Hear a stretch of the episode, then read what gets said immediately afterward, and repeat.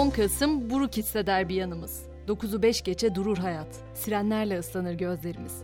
Diğer yanımız unutmaz ama atasına verdiği sözü. Yürümekten vazgeçmez açtığı yolda, gösterdiği hedefe.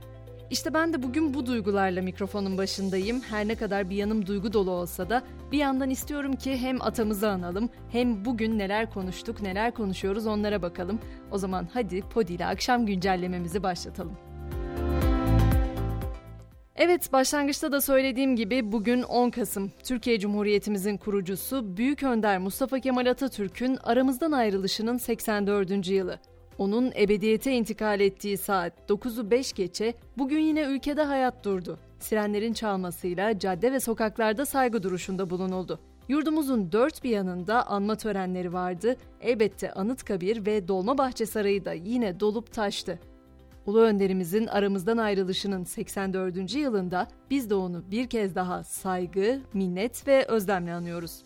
Günün tüm bu duygusallığının yanı sıra bir de açıklanan veriler gerçeği var ki bu veriler sadece ülkemizden değil aynı zamanda yurt dışından gelen veriler de önemli. Hemen peş peşe onları anlatayım. Eylül ayı işsizlik rakamları açıklandı. Ağustos ayında %9,6 düzeyinde olan işsizlik Eylül ayında 0,3 puanlık artışla %10,1'e yükseldi.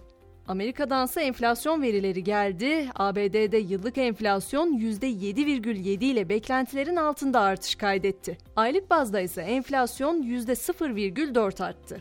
Beklenti neydi derseniz ülkede enflasyonun %8,2'den %8 seviyesine inmesi yönündeydi beklenti. Peki böyle oldu, ne oldu, bu bizi ilgilendiriyor mu diye soranlar da olabilir. Hemen onu da yanıtlamış olayım. Her veri aslında birbirini tetikleyen domino taşı gibi. Bu veri sonrası altının ons fiyatı $1736 2 ayın zirvesine yükseldi. Haliyle bizdeki iç piyasada da altın fiyatlarına yansıdı. Gram altın 1035 lirayla 3 ayın zirvesini gördü. Çeyrek altın da 1694 liradan satılıyor. Dolar TL kuruysa veri sonrası ilk etapta 18.54'e kadar geriledi. Şu sıralarda ise kur 18.56'nın üzerinde seyrediyor.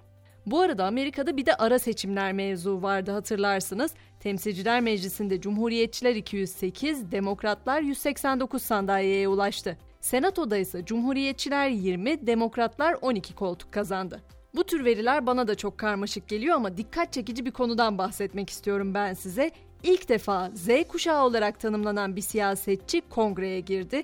25 yaşındaki Demokrat Parti üyesi Maxwell Frost, Florida'nın liberal eğilimli 10. seçim bölgesinden Temsilciler Meclisi'ne girdi. Seçim zaferi sosyal medyada da büyük yankı buldu Frost'un ve Frost, "Floridalılar Z kuşağı ve daha güzel bir geleceğe inanan herkes adına tarih yazdık" diye konuştu. Avrupa'ya baktığımızda ise Hırvatistan'la ilgili yeni haberler var. Avrupa Parlamentosu Hırvatistan'ın Avrupa'daki vizesiz seyahat bölgesi Schengen'e dahil olmasına onay verdi. Sürecin nasıl işlediğinden söz edeyim biraz. Öncelikle Avrupa Konseyi yaklaşık bir yıl kadar önce Hırvatistan'ın Schengen üyeliği için gerekli şartları karşıladığına karar vermişti. Avrupa Parlamentosu ise bugün kabul edilen raporda Avrupa Birliği Konseyi'ne süreci devam ettirmesi ve sınır kontrollerinin kaldırılmasına yönelik nihai karar vermesi konusunda çağrıda bulundu. Hemen teknoloji şirketleri arasındaki gezimize de başlayalım. Meta grubunun ardından rekor değer kaybeden bir şirkette 2020'de dünyanın en zenginleri listesinin zirvesinde yer alan Jeff Bezos'un şirketi Amazon oldu. ABD'li e-ticaret devi Amazon'un değeri $878 milyar kadar geriledi. 1 trilyon dolardan fazla değer kaybı yaşaması demek oluyor bu şirketin. Bu da rekor bir değer kaybı anlamına geliyor. Peki Elon Musk bugün neler yaptı derseniz, Musk Twitter'da uzaktan çalışmayı sonlandırdı. Şirketi devralması sonrası gönderdiği ilk e-postasında önümüzdeki zor zamanlara hazırlanın çağrısı yaptı. Elon Musk ayrıca Twitter'ın kullanıcıların videoları indirmesine ve kaydetmesine olanak tanıyacak bir özellik üzerinde çalıştıklarını da doğruladı. Teknolojiyle ilgili son sorumsa şu olacak, $40 akıllı telefon olur mu? Kenya üretebileceğini söylüyor. Kenya Devlet Başkanı Ruto, ülkesinin gelecek yıl Afrika'nın en ucuz akıllı telefonlarının üretileceği yer olacağı sözünü verdi. Peki daha önce denenmedi mi derseniz, o da denenmiş. Afrika'da daha önce Ruanda ve Güney Afrika'da da yerli akıllı telefonlar üretilmiş. Ancak Güney Afrika'daki üretimi yapan şirket bu yıl fabrikasını satışa çıkarmış.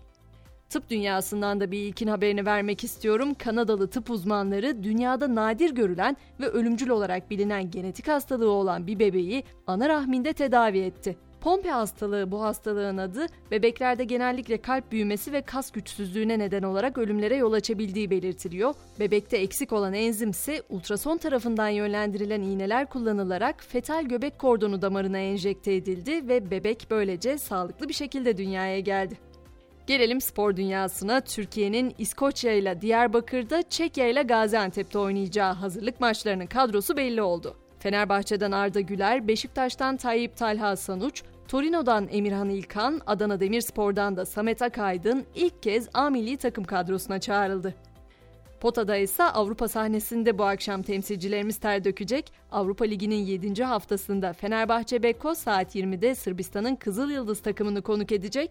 Anadolu Efes ise 21.45'te deplasmanda İspanya'nın Real Madrid takımıyla karşı karşıya gelecek. Böylece akşam güncellememizin de sonuna gelmiş oluyoruz. Ben Gizem, yarın sabah 7 itibarıyla tekrar görüşmek dileğiyle şimdilik hoşçakalın diyorum.